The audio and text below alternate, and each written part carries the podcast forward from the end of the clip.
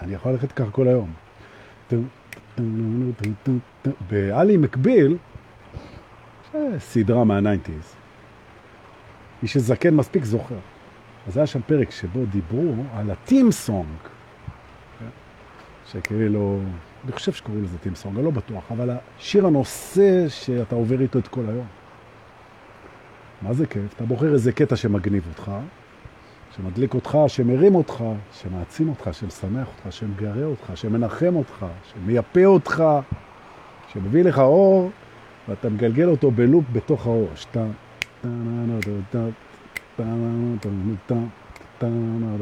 מניע את האוטו.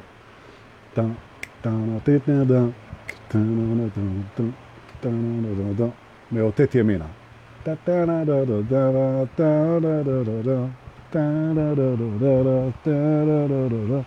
ואז אתה מגלה שהקצב של השיר קובע את הקצב של היום. שיטה נהדרת להשתלט על הקצב של החיים. תלך עם פסקול מוזיקלי. ואגב, מי שהגיע למקומות בעולם, כמו ברזיל, ריו דה ז'נרו, ברור, איזה יופי, אה? הר הסוכר, נכון? לא, להבדיל, טוקיו, ניו יורק, כן? והוא הרגיש שמשהו חסר לו, שמקסים ומדהים, ווואו, וכמו בסרטים, אבל משהו חסר. אז הרבה פעמים, אם אני מספר לכם מה חסר, ואז נגיד שלום לכולם, מה שחסר זה הפסקול. כי כשאתה רואה סרט, אז בעצם מלטפים אותך מאחורה עם פסקול שמעביר מסרים, נכון? עכשיו, של מתח, של תשוקה, של זהירות, של שמחה, של... נכון? אם אתה מארגן לעצמך פסקול, ואתה שולט עליו, אתה מגלה שהרבה מאוד פעמים הפסקול המוזיקלי שרץ לך בראש קובע את ה-state of mind מול הסיטואציה. נכון. וזה אני זורק לכם. ולכן כדאי לבחור ליין מוזיקלי בראש, שמסדר אתכם, אתכם, ואז להלביש אותו על הסרט הזה שעד היום קראתם לו בטעות מציאות. וזה בסך הכל איזה חלום שאתם חווים כרגע, וזהו, ואיזה יופי. נכון. עכשיו הנה יש לנו הפרעה של סירנה, בואו ננשום. בוקר טוב לכולם, נכון, לאילי שאיתנו פה ולרונן שלום איתנו פה, ובכלל כל הקבוצה, כבר 60 איש, חבר'ה, אתם פשוט ערבתם לי מעבר לפינה, וטוב שכך, נכון. גשם, אז אני משדר מהבית, נכון. מה העניינים? אז בבקשה, שיעורי בית, לבחור לכם פסקול, שיהיה לכם מחסנית כזאת,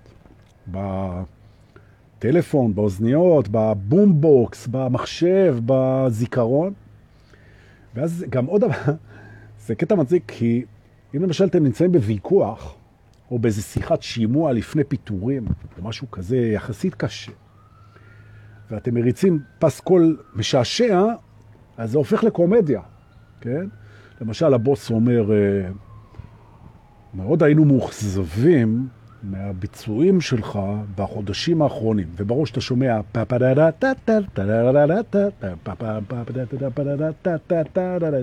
היינו מאוד מוחזרים, ואנחנו חושבים נצטרך להיפרד ממך בקרוב, נכון? אז יש איזה מישהו שנכנס גם...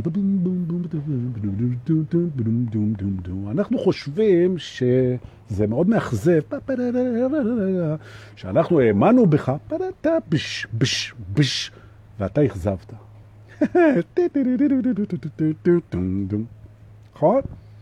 פסקול מוזיקלי, לקבוע את ה vibe של המציאות. עובד הרבה. לא תמיד, לא בכל מקרה, שום דבר לא תמיד, הכל טוב. הנה קובי גרוס פה, קרמית פוגל גם פה, נכון? ואיזה כיף. בוקר טוב לכולם, אומרת קרמית פוגל, וצודקת. המציאות מתחלקת לכאלה שהם יודעים שזה בוקר טוב, וכאלה שחשים שזה בוקר טוב. וכידוע, המרחק הכי גדול בעולם, אתם יודעים מהו? מהו המרחק הכי גדול בעולם? חידה.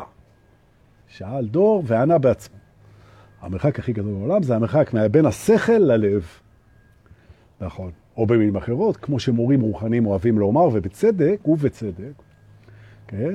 להרגיש את מה שאנחנו יודעים בוודאות. נכון? למשל, אנחנו יודעים שהכל לטובה, אבל לפעמים זה לא מרגיש ככה, נכון?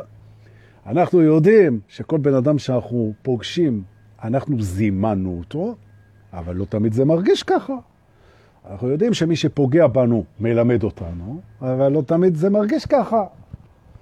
אבל יום אחד זה מתחיל להרגיש ככה. יש יום כזה, שבו, אה, עכשיו קצת טרנס, רעיון מעולה.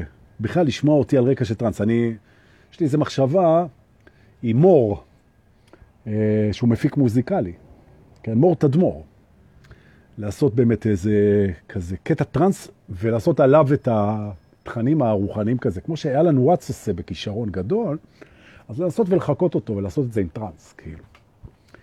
עכשיו, מה שיפה שאצל אלן וואטס, אתם רואים, הפרעת קשב לקחה אותי. יום חמישי, מותר, מה יש? אצל אלן וואטס עשו את המיקס בלי קשר, זאת אומרת, לקחו הרצאות שלו וסימפלו אותם פנימה לתוך, אה, סינתזו אותם פנימה לתוך אה, טרקים. אבל אני חושב לעשות משהו אחר. אני חושב אה, כאילו לערבב את זה בריל טיים. זאת אומרת שהיצירה של הטרנס היא תהיה עם, עם הדבר הזה, רק צריך למצוא טרק שהוא ישתלב טוב עם התוכן, ואז נחשמל את הרחבות העיקודים משני כיוונים. עכשיו, אני חושב על אנשים שלוקחים אסיד, ופתאום פוגשים טקסט רוחני בתוך הטרנס, כשיושב, זה יושב להם בול, כאילו, זה... הדם שלי נהיה סודה. יענו עם קופצים כאלה. טוב, התחיל, סוף השבוע, מה אתם לא, מה לא הבנתם? יום חמישי שמח, אנו פותחים את אירועי סוף השבוע, סוף השבוע, סוף השבוע, סוף השבוע, נכון. והיום, בפינתנו, פתיחת סוף השבוע, אנחנו נעלה על הכרכרה שלנו שלוקחת אותנו בנאמנות. מאז שהקורונה התחילה? לא. מאז שהסגר הראשון? לא. מהסגר השני, כן. כבר 68, 9, אה, אתמול היה 69. איך שכחתי? מספר קלאסי. היום זה הפרק ה-70 בתולדות המרכבה שמסיירת בתוך uh, הממלכה הקסומה שלנו. מה אתם אומרים? 70 פרקים, 70 שעות. נסענו על הכרכרה התפוקה הזאת, אולי יחליף אותה, מה פתאום? מה פתאום תפוקה? מהממת. צוחקים מה יש, נכון. אז לכבוד יום הולדת 70 שעות למרכבה, אנחנו ניסע היום לבית הסופט ספוט. מה זה בית ה-70 פלאי תבל? תודה, מקס. זה שם טוב, מקס. אני אוהב את השם הזה. הוא ממקסם את השם, נהדר, נכון? כדי להפוך את השידור לדינמי, אני מכניס אפקטים. בכיף. טוב, אם אנחנו לא נרקוד איזה 20 שעות במדבר בקרוב, כולנו נופיע בבית הביטוח הלאומי ונדרוש קצבה. נכון? קצבה, סעיף הקצבה לא רוקד מספיק. 5,000 שקל בחודש, להרגיע את המערכת. אי אפשר ככה, רבותיי. מה קורה? טוב, מזל שיש מחתרות.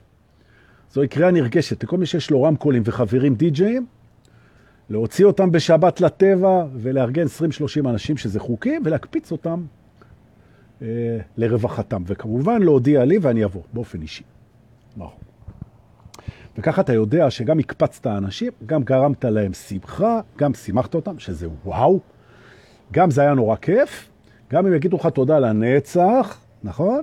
וגם תרמת לבריאותם תרומה רצינית מאוד, נכון. נדב ביטון אומר לי, איבדת את זה. אני לא זוכר מתי היה לי את זה בכלל. איבדת את זה, הוא אומר לי. אתה ילד אתה, איבדת את זה.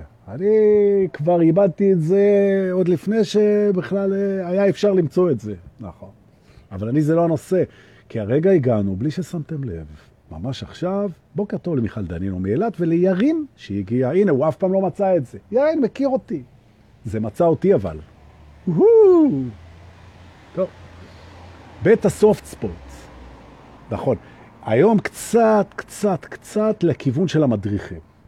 ומאחר ש, ולא מאחר ו, כמו שאני אומר בטעות הרבה, ומאחר ש, בכל אחד מאיתנו, כן, כן, חבוי לו מדריך רוחני, בדרגה כזו או אחרת, אבל זה לא משנה, כן?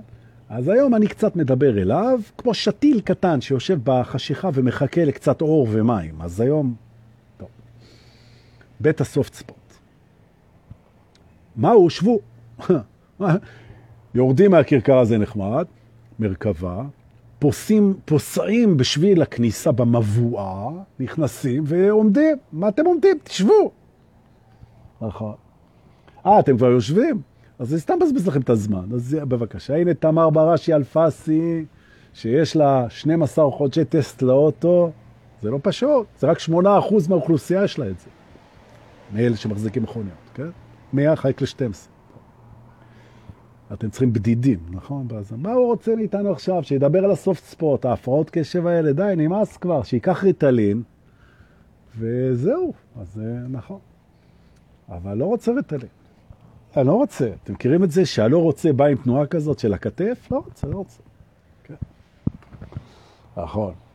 טוב, סופט ספורט זה דבר שכדאי לכם להקים.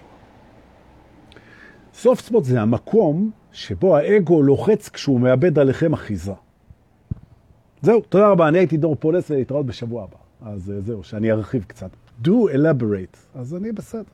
הופה, ירין אומר, דורקה, עדיין לא עשית live על acid.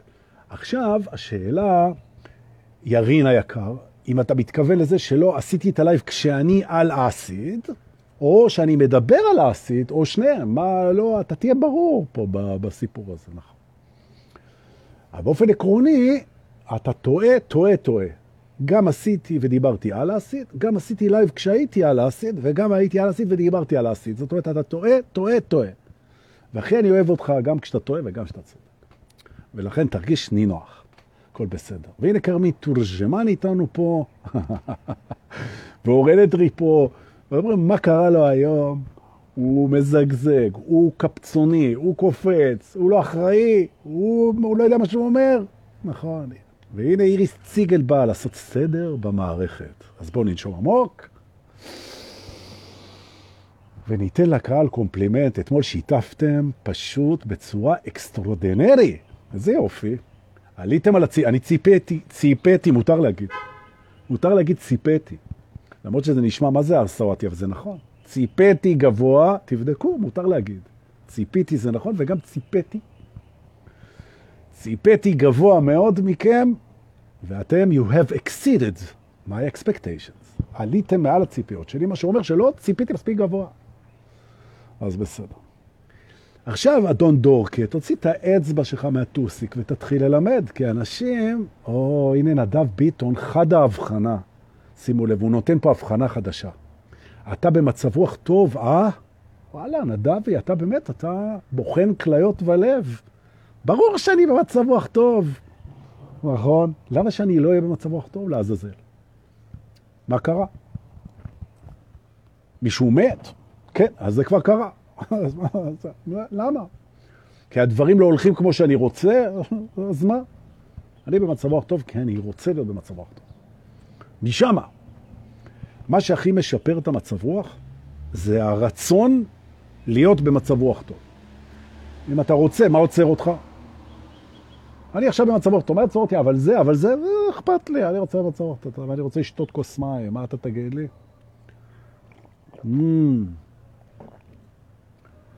סופט ספוט, סוף סוף חזרת, אלוהים ישמור. אתה הופך להיות הפרעת קשב בלתי נסבלת. צריך לעשות עריכה. אה, מישהי, לא זאת השם שלה, אתמול שלחה, מדהים, היא שלחה סיכום בכתב, ממוקד ואינטליגנטי של הלייבים. וצירפתי את זה ללייב של אתמול, לראות מה קורה. אז אם אתם אוהבים את זה וזה, תגידו, נמשיך עם זה, לא נמשיך. יש אנשים שכשהם קוראים, אז זה עובד להם יותר טוב. ואם יש מישהו שרוצה להתגייס ולעשות כתוביות לשידורים האלה, כתוביות בעברית, אז אה, יאללה, כאילו, קדימה. כל אחד מציע איזה, מישהו רוצה למצוא את עצמו באיזה פעילות בתוך החכות, מעט, יש גיאורגיה, יש יוון, יש... אה, חלק גדול מהאנשים בקבוצה יועסקו אצלנו, או שלא. סופט ספורט, הנה אני מתחיל. תירגע, תנשום עמוק, תעשה את המוג'דה, המוג'דה, איך שזה קוראים לזה, לא יודע, עדי, אה, לימדה אותי פה אז לעשות את המוג'דה, מוג'דה לא זוכר, וככה עם הזה, תרגיע. הנה איתן פרחי הגיע, עכשיו אני יכול להתחיל. באמת, למה האחרונים תמיד בסוף? אנחנו מדברים היום, אנחנו נמצאים בבית הסופט ספוט. מה זה סופט ספוט? סופט ספוט זה איפה שהאגו לוחץ כשהוא מאבד שליטה. נכון. ואנחנו נלמד את הטכניקה של האגו, ובפעם הבאה שהוא יבוא ללחוץ לנו בסופט ספוט, אתם תתבוננו בזה, ואתם תגידו לאגו, חמוד שלי, אני רואה מה אתה עושה, אתה לוחץ לי סופט ספוט, ודורקה לימד אותי מה לעשות, ולא יעזור לך, הלך עליך, זהו, גמרנו, אתה לא תקבל את השליטה עליי. אה, נכון, סבח אל מורני גם לך, אדון פרחי הצעיר. נכון. דוגמאות לסופט ספוט, שנבין, אוקיי? זה גם הסיבה, אגב, אני אתן דוגמה, שאנחנו יכולים להיות מאוד רגועים ושלווים, ואז בא אבא או אימא או אחות או מישהו קרוב אלינו מהעבר, הוא אומר איזה משהו וזה מקפיץ טריגר כזה ואנחנו מאבדים את זה. מגיבים ללא פרופורציה, נכון? זה סופט ספוט. זה נקודה שבלחיצה קלה היא פשוט מביאה את המערכת לאיזשהו מצב שהוא בעצם לא רצוי לנו. אוקיי?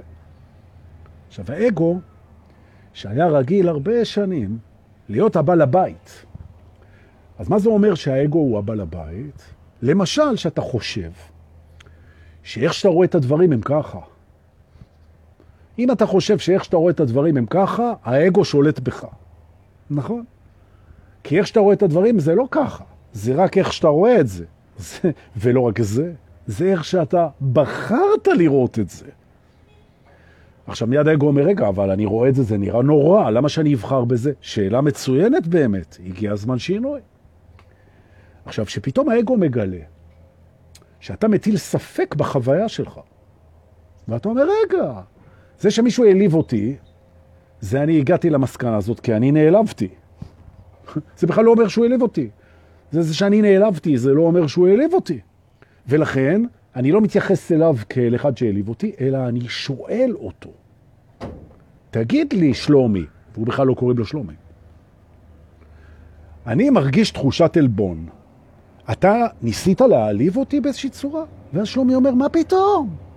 בכלל לא. אני בכלל לא רציתי להעליב אותך. אז הוא אומר, אבל אני, אני מרגיש שנעלבתי. הוא אומר, שלומי, אז, אז סליחה, אני, זה לא הייתה הכוונה שלי בכלל. הכוונה שלי בכלל הייתה לעשות משהו אחר. ואז אתה מגלה שאם לא היית שואל אותו, והיית מאמין להרגשת החוויה שלך, אז מבחינתך שלומי העליב אותך. והמציאות הפכה למעליבה, כשלמעשה זה לא נכון. אה. ואז אתה אומר, רגע אחד, בוא נבדוק את זה בעוד דברים. בוא נבדוק את זה. ההורים שלי שהם מנג'סים לי, הם לא מנג'סים לי בכלל, זה הדרך שלהם להראות אהבה, ככה הם למדו. וכל הכעסים על זה שהם פולשים לי לפרטיות, הם מנג'סים ומעצבנים אותי. זה בכלל פרשנות שמעצבנת אותי, ואני מאשים אותם בזה, כשלמעשה זו הדרך המוזרה, אני מסכים, שבה הם אוהבים. נג'ס לי. ככה הם אוהבים. ואני שמתי עליהם את זה שהם לא סומכים עליי, שהם מבואסים, שהם חשדניים, שהם חרדתיים, ש... והאמנתי בזה. או במילים אחרות, האגו שלט בי. נכון. בואו נעשה בדיקה. האם החוויה שלך היא נכונה? תשובה, לא. האם אתה מטיל ספק באיך שאתה חושב, חווה, נסגר, רוצה, משתוקק, מגיב? המתעורר? כן. זה שבשליטת האגו? לא. אוקיי. האם אנשים ניסו לפגוע בך ספציפית? זה מה שעניין אותם. תשובת האגו, ברור. המתעורר, ממש לא. נכון? אוקיי. האם אתה ניסית לפגוע באנשים ספציפית? ממש לא. נכון? אבל יש אנשים שחושבים שכן. האגו שולט בהם. אוקיי? אם אני אתן ואתן ואתן, אנשים ינצלו את זה, נכון? לא. אבל האגו חושב שכן.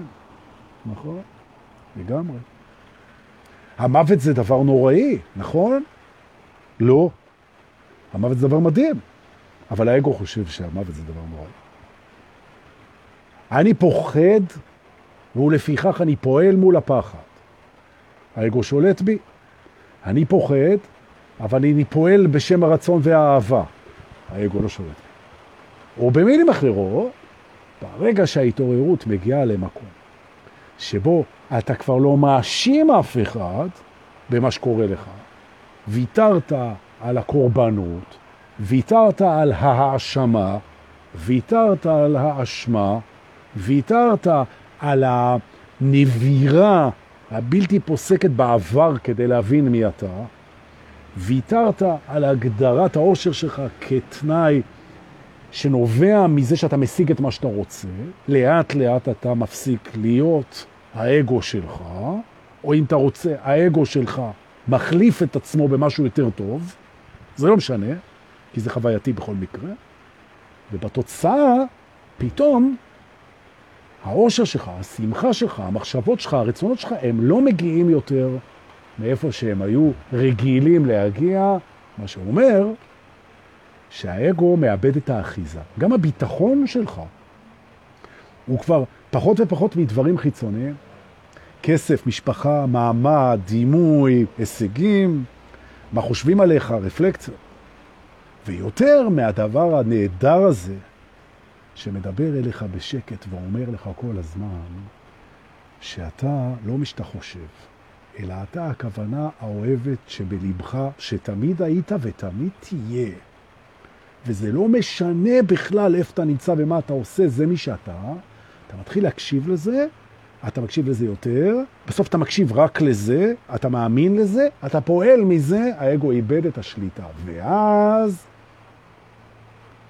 הוא נלחץ, כמו מישהו שמאבד שליטה, הוא נכנס למקום של מצוקה, כי בלי שליטה הוא בחרדות, והוא מחפש מהר הכרעה מהירה, כן? מה שנקרא to regain control, כן? הוא מחפש לחזור לשליטה. והדרך שהוא מכיר, הוא מכיר כמה דרכים, לא הרבה, אנחנו בברוצת הזמן נעבור את כולן, אוקיי? מדריכים. אחת מהדרכים הקלאסיות שלו, הוא לוחץ מהר על הסופט ספוטס. אוקיי. סופט ספוט, בדרך כלל זה מקום בתוך המערכת שלך, שבעצם, בעצם יערער אותך. יערער אותך, והוא בדרך כלל קשור מאוד לאיך שאתה תופס את עצמך. למשל, תן דוגמה, כן? אם אתה תופס את עצמך חריף, חד, מגיב מהר, אינטליגנטי, טק, טק, טק, טק, אוקיי? ואתה מתחיל מסע התעוררות, באיזשהו שלב האגו רואה שאתה נשמט, הוא נותן לחיצה, ולרגע אחד, או לכמה ימים, אתה פתאום לא מרגיש את זה יותר. אתה לא מצליח להרגיש את זה שאתה חריף, שיש לך הרגשה שאתה איבדת את הדיוק שלך, אתה איבדת את השכל שלך, או לחילופין, אתה אחד שהוא שקול מאוד. אתה בן אדם שקול, אחראי. ופתאום אתה מוצא את עצמך עושה משהו מאוד לא אחראי. מאוד לא אחראי. או אם אתה בן אדם משפחתי, אתה פתאום עושה משהו מאוד לא משפחתי. הוא, הוא מגל... זה סופט ספוט.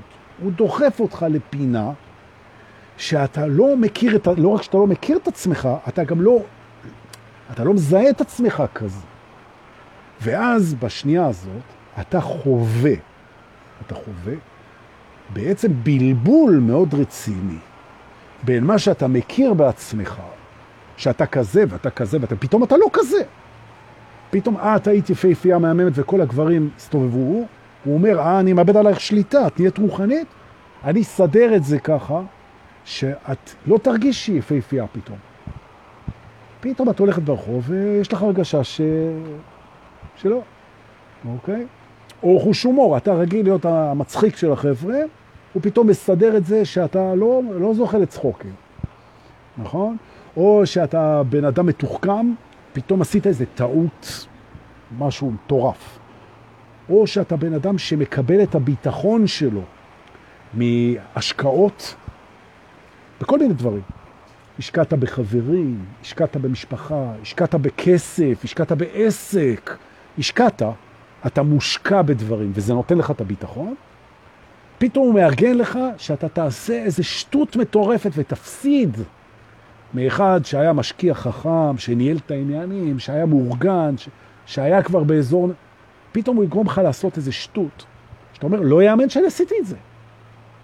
או לחילופין, אתה שתמיד היית בריא, פתאום אתה חולה.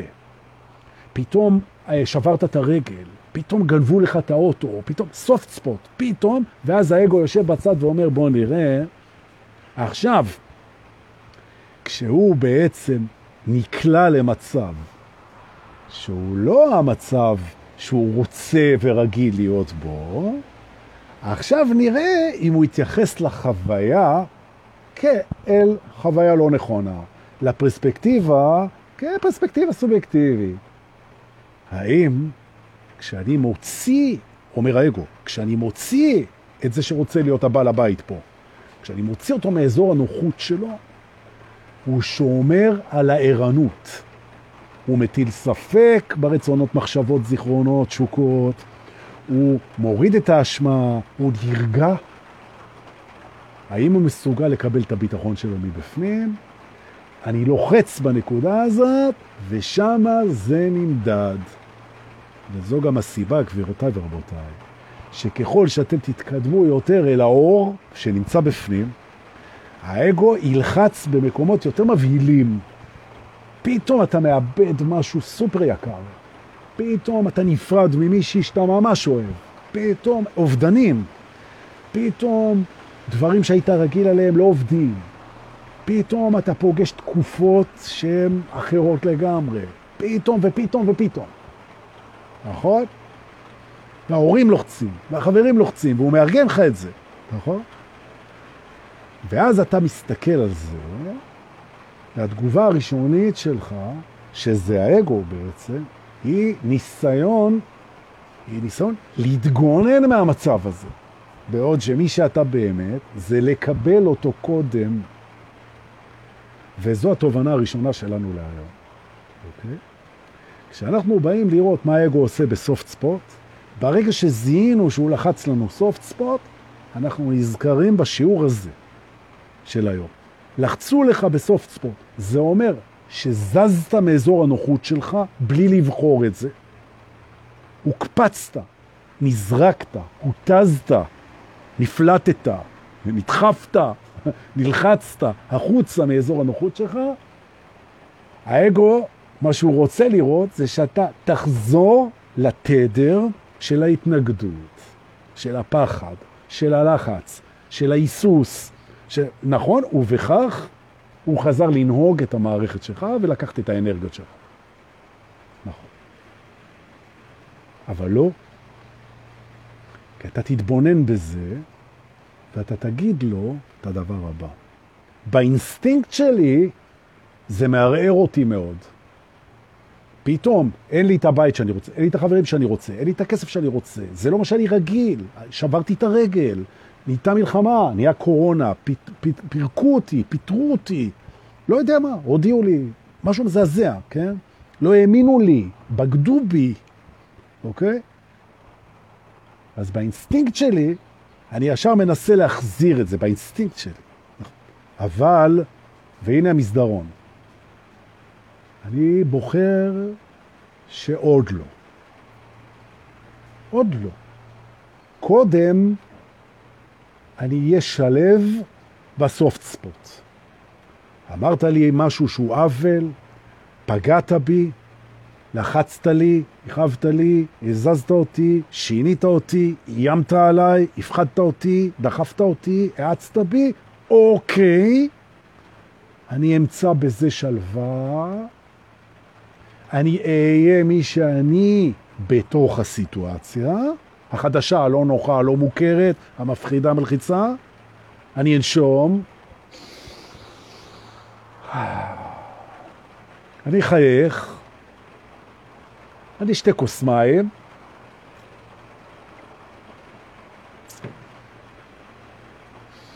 אני אנשום שוב, אני אגיד לאגו, nice try, ראיתי אותך, ואולי גם בשנייה הראשונה המערכת אינסטינקטיבית ניסתה לעשות פעולות חירום, אבל זה לא, זה לא קורה.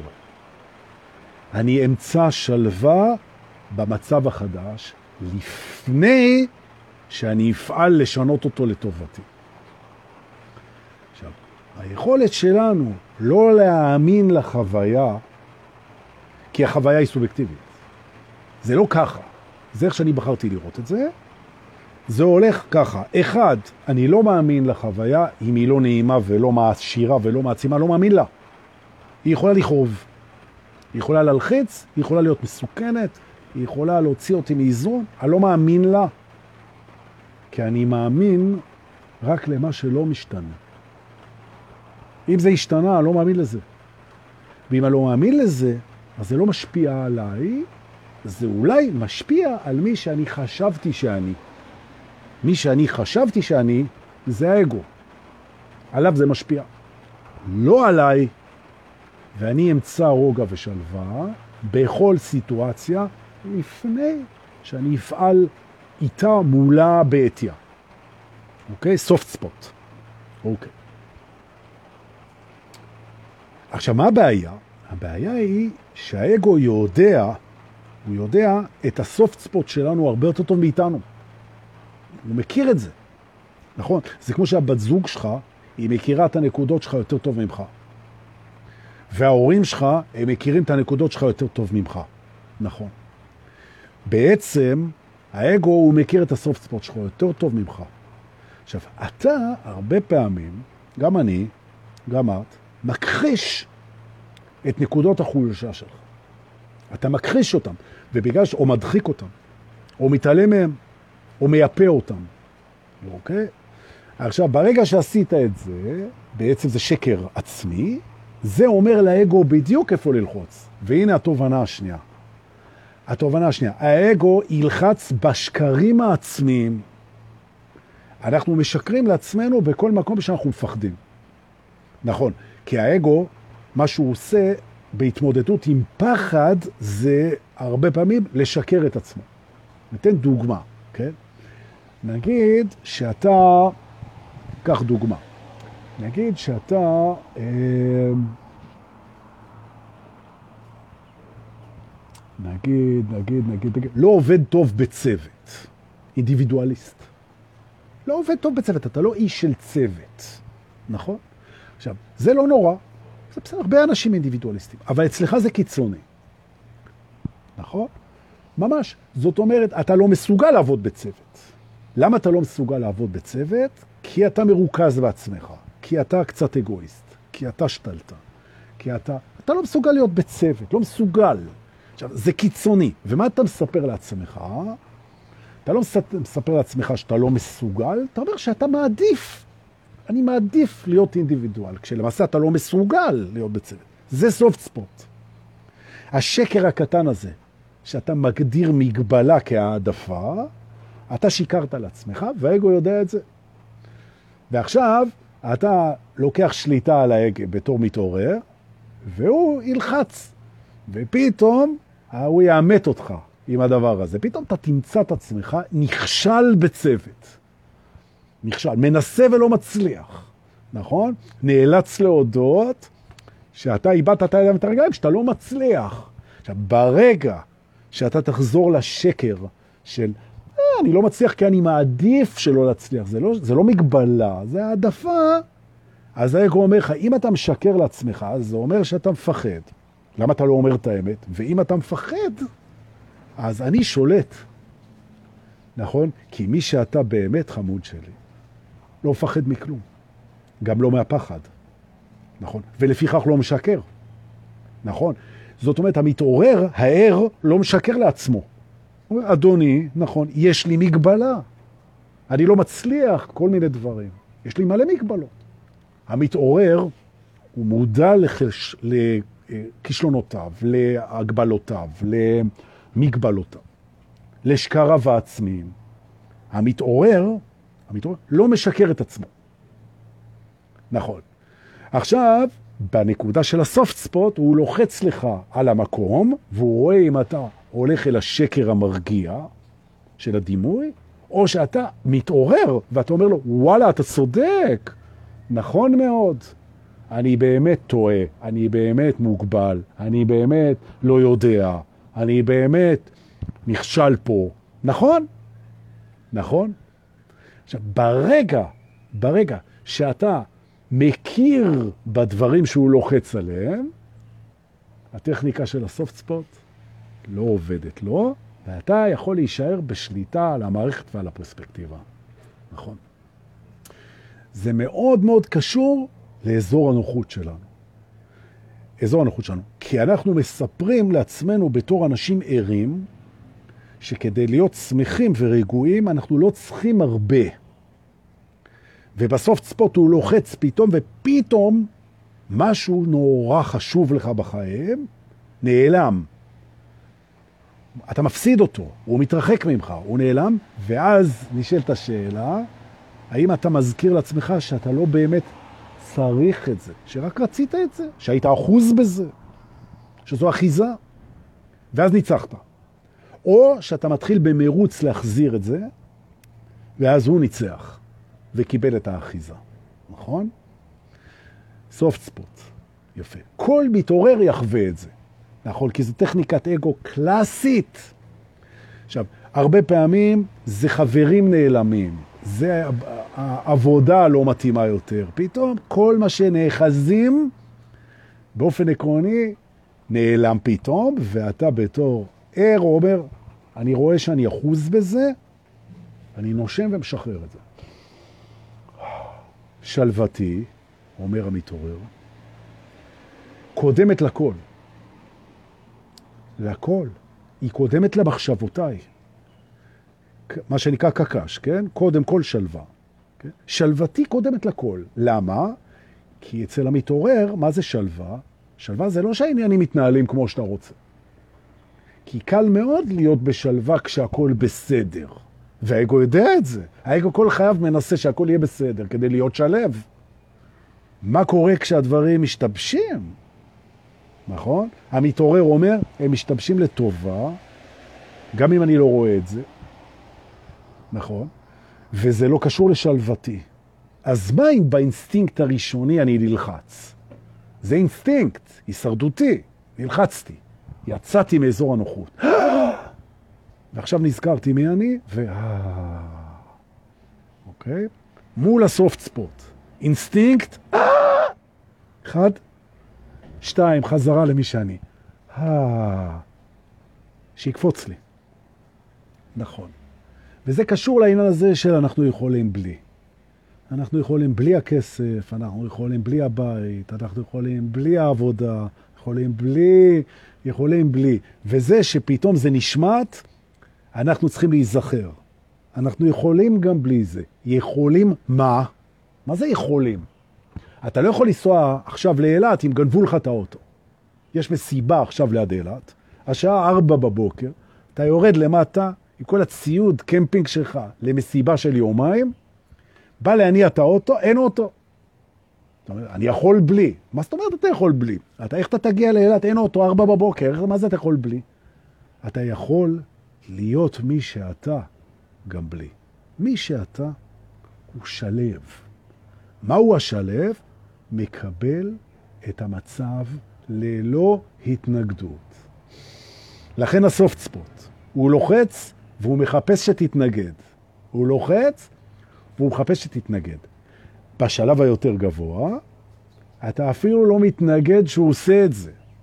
זאת אומרת, אחד, אני לא מתנגד למצב החדש, אז מה הם פיטרו אותי? אז גנבו את האוטו, אז אני אעשה מה שצריך, אני לא מתנגד. זה כנראה לטובה, או אומר ירין, הכל משתבש לטובה, בהחלט, לא יודע למה. זה בסדר, אמונה עוזרת, אבל לא חייבים, זו החלטה. אני בוחר לראות את זה שהכל משתבש לטובה. אני לא, לא חייב להאמין בזה, אני בוחר לראות את זה ככה, ולא יעזור לך. אז זה שאני לא צריך לנסוע עכשיו לאילת, כנראה, אז גנבו את האוטו, אז טוב מאוד, אני הולך לישון, אין בעיה. או שאני מרים טלפון ונוסע עם מישהו. לא יודע. זה לא מה שמעניין. מקובל עליי. האוטו נגנב, זה מקובל עליי. יש קורונה, זה מקובל עליי. היה גשם, הרדיב אותי, זה מקובל עליי. העבר מקובל עליי, ולכן אני שלב. ואם השלווה שלי מלחיצה את האגו שהוא מלא בהתנגדויות, עכשיו תשימו לב לרגע השיא בבית, אז שיסבול. עוד פעם, אם השלווה שלי מלחיצה את האגו, שלי או של מישהו אחר בסביבתי, אז שיסבול. כי סבל הוא תוצר של התנגדות. תתנגד. אני לא מתנגד להתנגדות שלך. אני אהיה בשלווה. אתה תסבול אם אתה רוצה. אבל דורקה, זה מאוד לא אמפתי. אמפתיה זו תקיפה. זו הזדהות עם סבל. אני בכלל לא אזדהה עם סבל של בן אדם. סבל זה רמת ההתנגדות שלו. אני הולך להזדהות עם מישהו שמתנגד? ולכן זה המקום להזכיר. כן? יש אמפתיה שהיא אמפתיה שאכפת לי מהאנשים. זאת אומרת שאני רוצה בטובתם, מה שנקרא חמלה, אהבה, אמפתיה רוחנית, מבורכת, נהדרת ומקסימה, נכון? מה שנקרא בקורס בניסים אמפתיית שכינה. אכפת לי באמת מכל האנשים בעולם, שיהיה להם טוב, ויש אמפתיה, שזה ההגדרה של האגו, אמפתיה זה הזדהות עם סבל. זוהי, גבירותיי ורבותיי, תקיפה שמעודדת קורבנות. לא בבית ספרנו, בלי התנגדות. לשים לב, נכון? לא להזדהות עם סבל. סבל זה תוצר של התנגדות. כן לחפש להקל כאב. לא להזדהות עם סבל, נכון? והרעיון הזה של, אוי, ממי, אתה בטח נורא סובל, אתה מספר לי את זה, אני רואה כמה זה לא, זה לא עוזר לו. זה רק עוזר לאגו שלו לפתח קורבנות. נכון. מה גם שזה כבר היה. אוקיי? אנחנו מחפשים לאהוב ולהקל כאב, לא להזדהות עם סבל. ואנחנו גם לא רוצים שיזדהו עם הסבל שלנו, כי אנחנו, זה לא האגו שלנו. עכשיו, אם האגו שלנו רואה שאנחנו לא מבקשים הזדהות עם הסבל, אלא ההקלה והאהבה, אז הוא מהר לוחץ עליו סופט ספוט. מה הסופט ספוט במקרה של אמפתיה? כן? הבן אדם הזה לא אוהב אותי באמת. אני כואב, והוא לא מזדהה עם הסבל שלי. הוא לא מזדהה, הוא בא, הוא מספר לי כל מיני סיפורים, הוא רוצה לעזור אולי, אבל הוא לא רואה, והוא לא מרגיש, והוא לא משתתף בסבל שלי, זה לא חבר אמיתי, זה חרא של בן אדם, אומר האגו. אומר, רגע אחד, הפרספקטיבה הזאת היא לא הפרספקטיבה שאני רוצה. ולפיכך, אחד, אני לא מתנגד לה. שתיים, אני בוחר פרספקטיבה שכן עושה לי טוב. שלוש, אני מודיע לאגו שלי שלא יעזור לו הסופט ספוטס. אני לא מתנגד לזה שהוא לוחץ. בשבילי, תובנה נוספת. כשאגו לוחץ על סופט ספוט, זה אומר שהוא מאבד אחיזה, וזה מעולה. ועכשיו אנחנו מגיעים לתובנה האחרונה פה. כשאנחנו חווים אובדנים ויציאה מאזור הנוחות, זה הרבה מאוד פעמים אינדיקציה, אינדיקציה, לזה שאנחנו בדרך הנכונה. נכון, נכון. וזה תרגול נהדר. פיטרו אותך, התגרשת, היית חולה, חס וחלילה, קרה משהו שהוציא אותך, איבדת כסף, עשית החלטה לא נכונה, טעית, עשית הרס עצמי, והאגו יושב ככה ואומר, הנה זה מגיע, אה? הנה, אתה אומר לו, זיבי, זה לא מגיע, שום דבר לא מגיע. אנחנו נושמים ונזכרים שהשלווה קודמת לחשיבה. או במילים אחרות, וזה השיא של הרצף. אני לא חושב כשאני לא שלב, ואם אני חושב כשאני לא שלב, אני לא אני. זה הוא חושב. אני חושב רק כשאני שלב. נכון. עכשיו, אם אתם תשתלטו על, ה, על השיא של הרצף, כל המחשבות, סבבה. אנחנו חושבים, אין בעיה, לא מתנגדים. אבל אם חשבתי בלי להיות שלב, זה לא אני חושב. אני חושב רק כשאני שלב. האגו שלי חושב כל הזמן, אני חושב רק כשאני שלב. נכון. יפה. מדהים, תדעו לכם. אתם מזהים סופט ספוט? לזהות, לחייך אל האגו, להסכים לאינסטינקט הראשוני, לנשום, להרגיע את המערכת, להיזכר מי אנחנו, אנחנו הרבה יותר גדולים מזה, להירגע, נכון? להירגע לגמרי, ולצחוק לו בפרצוף. להגיד לו, מה אתה חושב? שאתה תקפיץ לי את מערכות ההתנגדות ותחזיר אותי למי שהייתי בגלל שהוצאת אותי מאזור הנוחות? אין מצב. אנחנו נושמים, אנחנו שלווים, וקפוץ לי. אתה באת לשרת אותי, ואתה תכף תשרת אותי, חמוד שלי. בית הסופט ספורטס. מה העניינים? שלום לכולם. הנה, אנחנו תכף מאה. מעולה. נכון. עכשיו, בואו נצא מפה, וניסה לנו בהנאה רבה לבית שהוא, האמת הוא בית מדהים. הוא בית מדהים, אבל הוא קצת, קצת טיפה למתקדמים, טיפה למתקדמים, ולא לדאוג, כי כולנו נגיע לשם. חלקנו כבר שם, חלקנו שם ולא יודעים שאנחנו שם, חלקנו כבר היה שם והלך קדימה, וכולנו נעבור שם, או עברנו. אז זה בסדר לכולם. Okay. אוקיי. וכשאני אומר כולם, אני מדבר שוב אל המדריך הרוחני שמנהל את, את המסלול שלנו, והוא קיים בכולנו בלי יוצא מן הכלל. לפעמים הוא פונה החוצה וגם מדריך אחרים, ולפעמים לא, הוא מדריך את עצמו. זה באמת שיקופים שלנו. הבית הזה נקרא בית העוגן, או אם תרצו, בית העוגנים. אוקיי. שבונה, אני מסביר.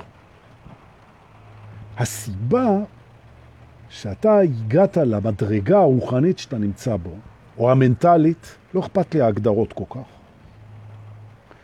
והסיבה שאתה נהיית מאסטר בבעיות שלך.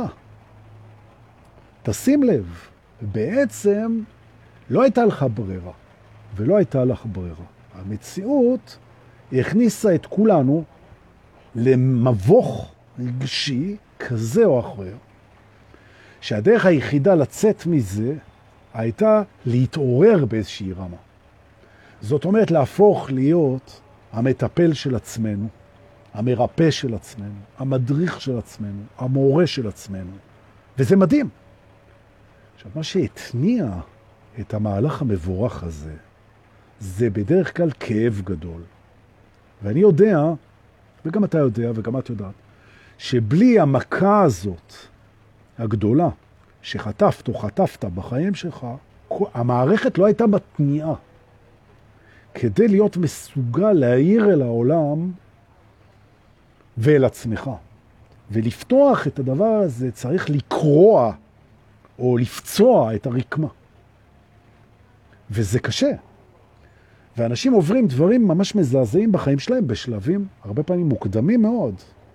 דברים באמת קשים. קשים, אובדנים וכאבים והתקלויות וטראומות. ומצד אחד זה נורא קשה, והאגו בכלל עף על זה, איזה כיף, זה נכנס לו בדימוי, והוא טראומטי, והוא פוסט-טראומטי, והוא זה, והוא בסדר, לא מזלזל בזה. אבל יש איזו מטרה, והמטרה זה לפתוח צוהרים, חלונות, חריכים, סדקים, בתוך המעטפת הזאת, שסוגרת אותנו בתוך הזמן, ולחשוף אותנו אל האור. ובאמת אנחנו מתחילים לרפא את עצמנו בשלב יחסית מוקדם של החיים בלי לדעת מה אנחנו עושים, ולאט לאט אנחנו נהיים מומחים בבעיה שלנו. וכך נולד בעצם אנרגטית המטפל הפנימי. הוא מצליח לרפא את הבעיה שלשמה הוא נקרא. נכון.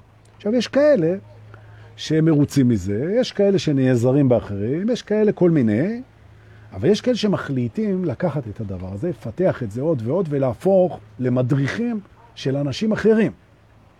ומה עושה, ופה הקטע, זה בית העוגנים, בעצם מדריך שמחליט להתחיל להדריך אנשים אחרים, מה שהרבה פעמים קוראים בטעות לטפל, אוקיי?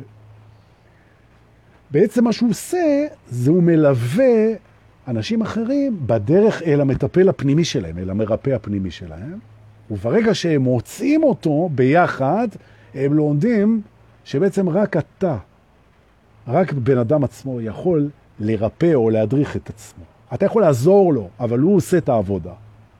עוד לא נולד בעצם מישהו שיכול לרפא מישהו אחר כשהמישהו האחר לא עושה את העבודה.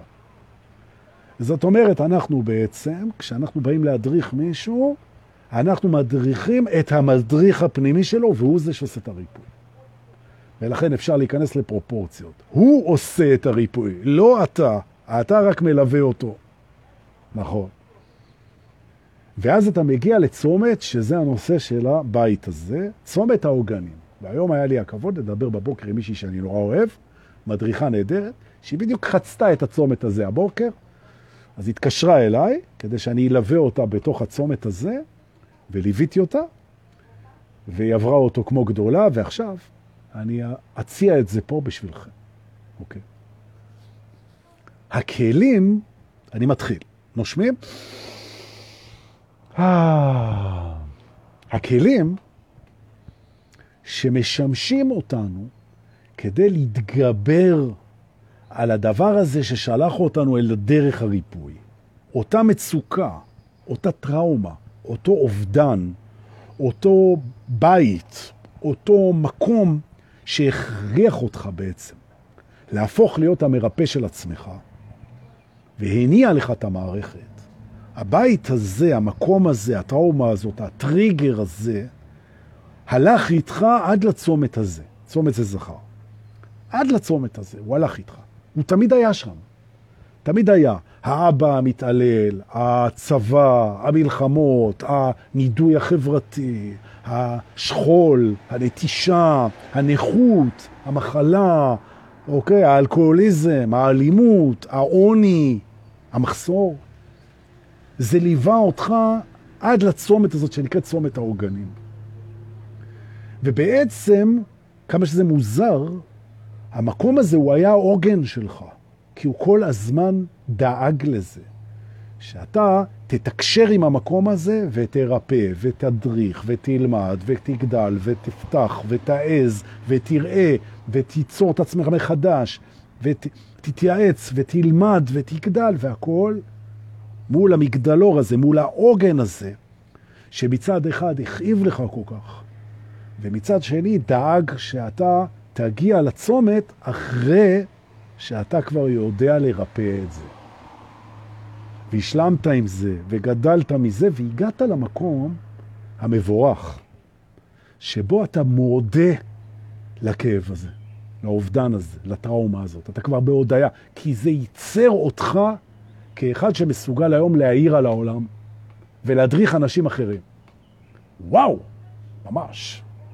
עכשיו, אחרי שהרשית על עצמך לכאוב, והרשית על עצמך להתרסק, והרשית על עצמך לא לדעת, וטיפלת באשמה ובאשמה, וסלחת את כל הסליחות, והרשית על עצמך לחוות את הכל, ולבכות ולכאוב, ועשית את כל התהליך, והגעת לצומת העוגנים, ומה שמאפיין בצומת העוגנים, את הצעד הזה, מה שמאפיין את הצעד הזה, שברגע שאתה רוצה את הצומת הזה, אתה מגלה לשמחתך, לרווחתך ולהקלתך, שאתה לא צריך יותר את העוגן הזה איתך.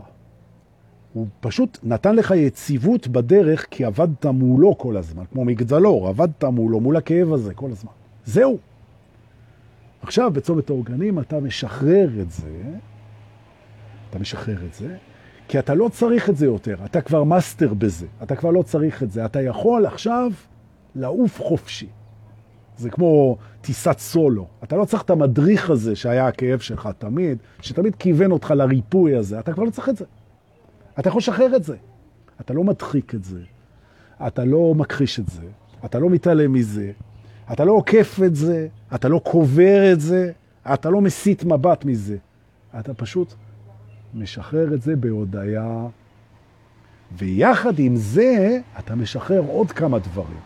אבל לפני שאני אסביר מה אתה משחרר בצומת העוגנים, זה הכל מתוך הקורס מדריכים שאני מתעצל לעשות, אז אני מלמד את זה פה, ויוצא ידי חובתי. מה? נכון. סליחה. מה עוד משחררים?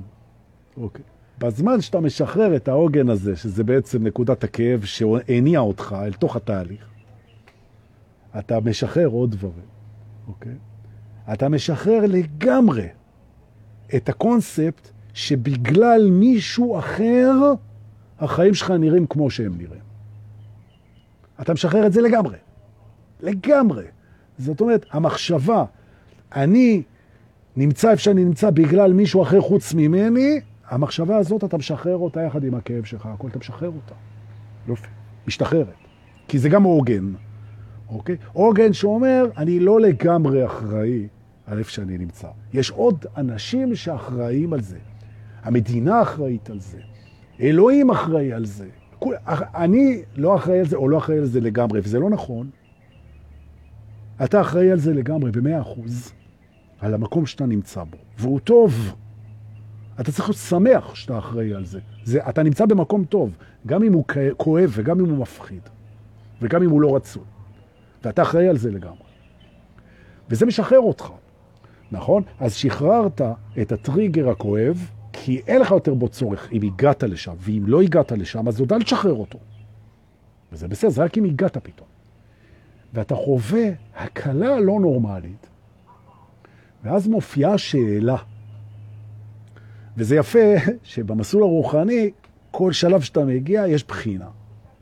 והבחינה אומרת ככה, רגע אחד, אז מי אני בלי העוגן של הכאב שלי? כי השתחררתי. ובלי הקורבנות שלי, ובלי האגו שלי, נכון? ובלי התשוקות שלי. מי אני? מי אני לעזאזל? מי אני? עכשיו, כשאני מציע, נגיד אני רוצה להיות מדריך, או שאני רוצה להיות, אני רוצה לשווק את עצמי, אני רוצה להרוויח כסף, אני רוצה, אני רוצה שאנשים יבואו אליי. והיא גם שואלת אותי, היא אומרת לי, מה, אז מה, כאילו, אז מה, מה אני, מה אני? כאילו, מי אני? אני אתן לכם את התשובה. אוקיי. כשעברת את צומת העוגנים, הפכת בעצם למשהו שאי אפשר להגדיר אותו. אתה לא מוגדר. הדבר היחיד שאתה יכול להגיד לעצמך שיש לך כוונה, ומהי הכוונה שלך ברמה הטיפולית, הדרכתית, לימודית, כמו עכשיו, מה שאני עושה פה עכשיו, הכוונה שלך היא לעזור לאנשים להתקרב למי שהם באמת, או במילים אחרות, לצמצם את הנפרדות ולהעצים את האחדות, את החיבור לאמת. עכשיו, חוץ מזה שזו כוונתך, מבחינת יכולותיך הן אינסופיות, כי אתה כבר לא מוגדר. מה שהפך את יכולותיך למוגבלות, זה הרצון שלך להגדיר את עצמך. ורצית להגדיר את עצמך כדי לדעת מי אתה. היום אתה כבר יודע, אתה לא תדע. וזה הדבר השלישי שאנחנו משחררים בצומת העוגנים. אנחנו משחררים את התשוקה לדעת מי אנחנו. אנחנו לא נדע. לא נדע. והנה נוצר פה עכשיו מדריך חדש מבית המדריכים של סודות האמת הנצחית של הטרנס, שעובר את צומת העוגנים, הוא משאיר מאחריו באהבה את הטריגר הכואב ששלח אותו לדרך, ממש, הוא השאיר אותו. הוא השאיר אותו לגמרי. וגם, וגם, את ההגדרה ואת הצורך בהגדרה. הוא נשאר כוונה מזוקקת. כוונה מזוקקת ונקייה שעומדת עכשיו לרשות כל האנשים בעולם שיכולים לבוא ולקבל ממנו התקרבות אמיתית למי שהוא באמת, ברפלקציה. עוד דבר שאנחנו שומטים בעוגנים, זה את המחשבה שכשמישהו בא אליי, אז זה מישהו אחר. המחשבה הזאת היא מופרכת. אין דבר כזה מישהו אחר. אם מישהו בא אליך, זה משהו מתוכך שמגיע אליך מבחוץ. אתה מדבר עם עצמך, אתה משתקף לעצמך, אתה עוזר לעצמך, אתה מדריך את עצמך, ותבדוק, האם יש משהו שאתה אומר לו שהוא לא חל עליך? כי אם כן, אז לא דייקת. זה חייב לחול עליך, נכון. זה חייב לחול עליך. יכול להיות שאצלו זה בעוצמה אחרת, כי זה השתקפות. וההבדל בין הפנימיות לחיצוניות היא בעוצמה, אבל לא במהות. ולכן כשקרבת אותו, קרבת את עצמך, ובעצם הוא בא לעזור לך, הוא בא מבפנים, לקרב את עצמך לעצמך, ולפיכך אתה מודה לו. אז זה יפה, הוא משלם לך על השירות, כשלמעשה הוא בא לקרב אותך לעצמך, הללויה, זה נס. מגיעים אנשים שמשלמים לך כסף כדי שאתה תתקרב לעצמך. איזה כיף, זו הקריירה שאני מציע לכם, גבירותיי ורבותיי. הוא יוצא מאושר, כי טיפל בו, הדריך אותו. מישהו שחצה את צומת העוגנים, הוא לא מוגדר, לפיכך יש לו יכולות אינסוף, הוא ידע בדיוק מה לעשות מתוקף היותו, מחובר לספרייה הקשית. הוא מלא בהכרת תודה למודרך, כי הוא קרב אותו לעצמו. כולם התקרבו לעצמם, אור גדול ונס קרה פה, ועוד קיבלת כסף, נו. חנוכה שמח. זה יופי. זהו, מה נשאר? נשאר לחזור על השידור. לא לכולם זה יתאים, לא כולם הגיעו, כולם יגיעו, או הגיעו. אבל לא כולם שם, וזה בסדר. נכון. לגבי ה soft spot, כולם שם.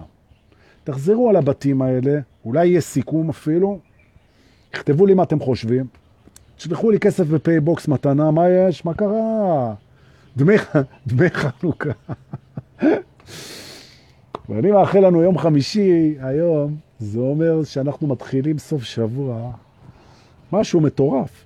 ואני לגמרי מציע להתעלם מהשטויות. תוציאו רמקולים, תפתחו רמקולים, תשימו מוזיקה, תזמינו חברים, נכון? תזרקו קצת, תשתחררו קצת, לא לנהוג מסטולי בבקשה, זה חשוב. ושיהיה לנו סוף שבוע של ניסים ונפלאות, שמחה והודיה, גדילה וצמיחה, חיבוקים, אהבה אין קץ, שזה מי שאנחנו. זה על כל הקשת. והכי חשוב, בדיר בלק, אם אהבתם את מה שראיתם פה היום, תמשיכו לשתף. אני רוצה שאנחנו נצליח להגיע לרמת שיתוף כזאת שאני צרח מרוב אושר, וזה קרה אתמול. אז אני אבדוק. תודה רבה שהייתם איתי. אנחנו נתראה כבר מחר, פחות או יותר באותה שעה, אם ירצה השם, ולמה שהוא לא ירצה, באמת, למה שהוא לא ירצה? כל טוב.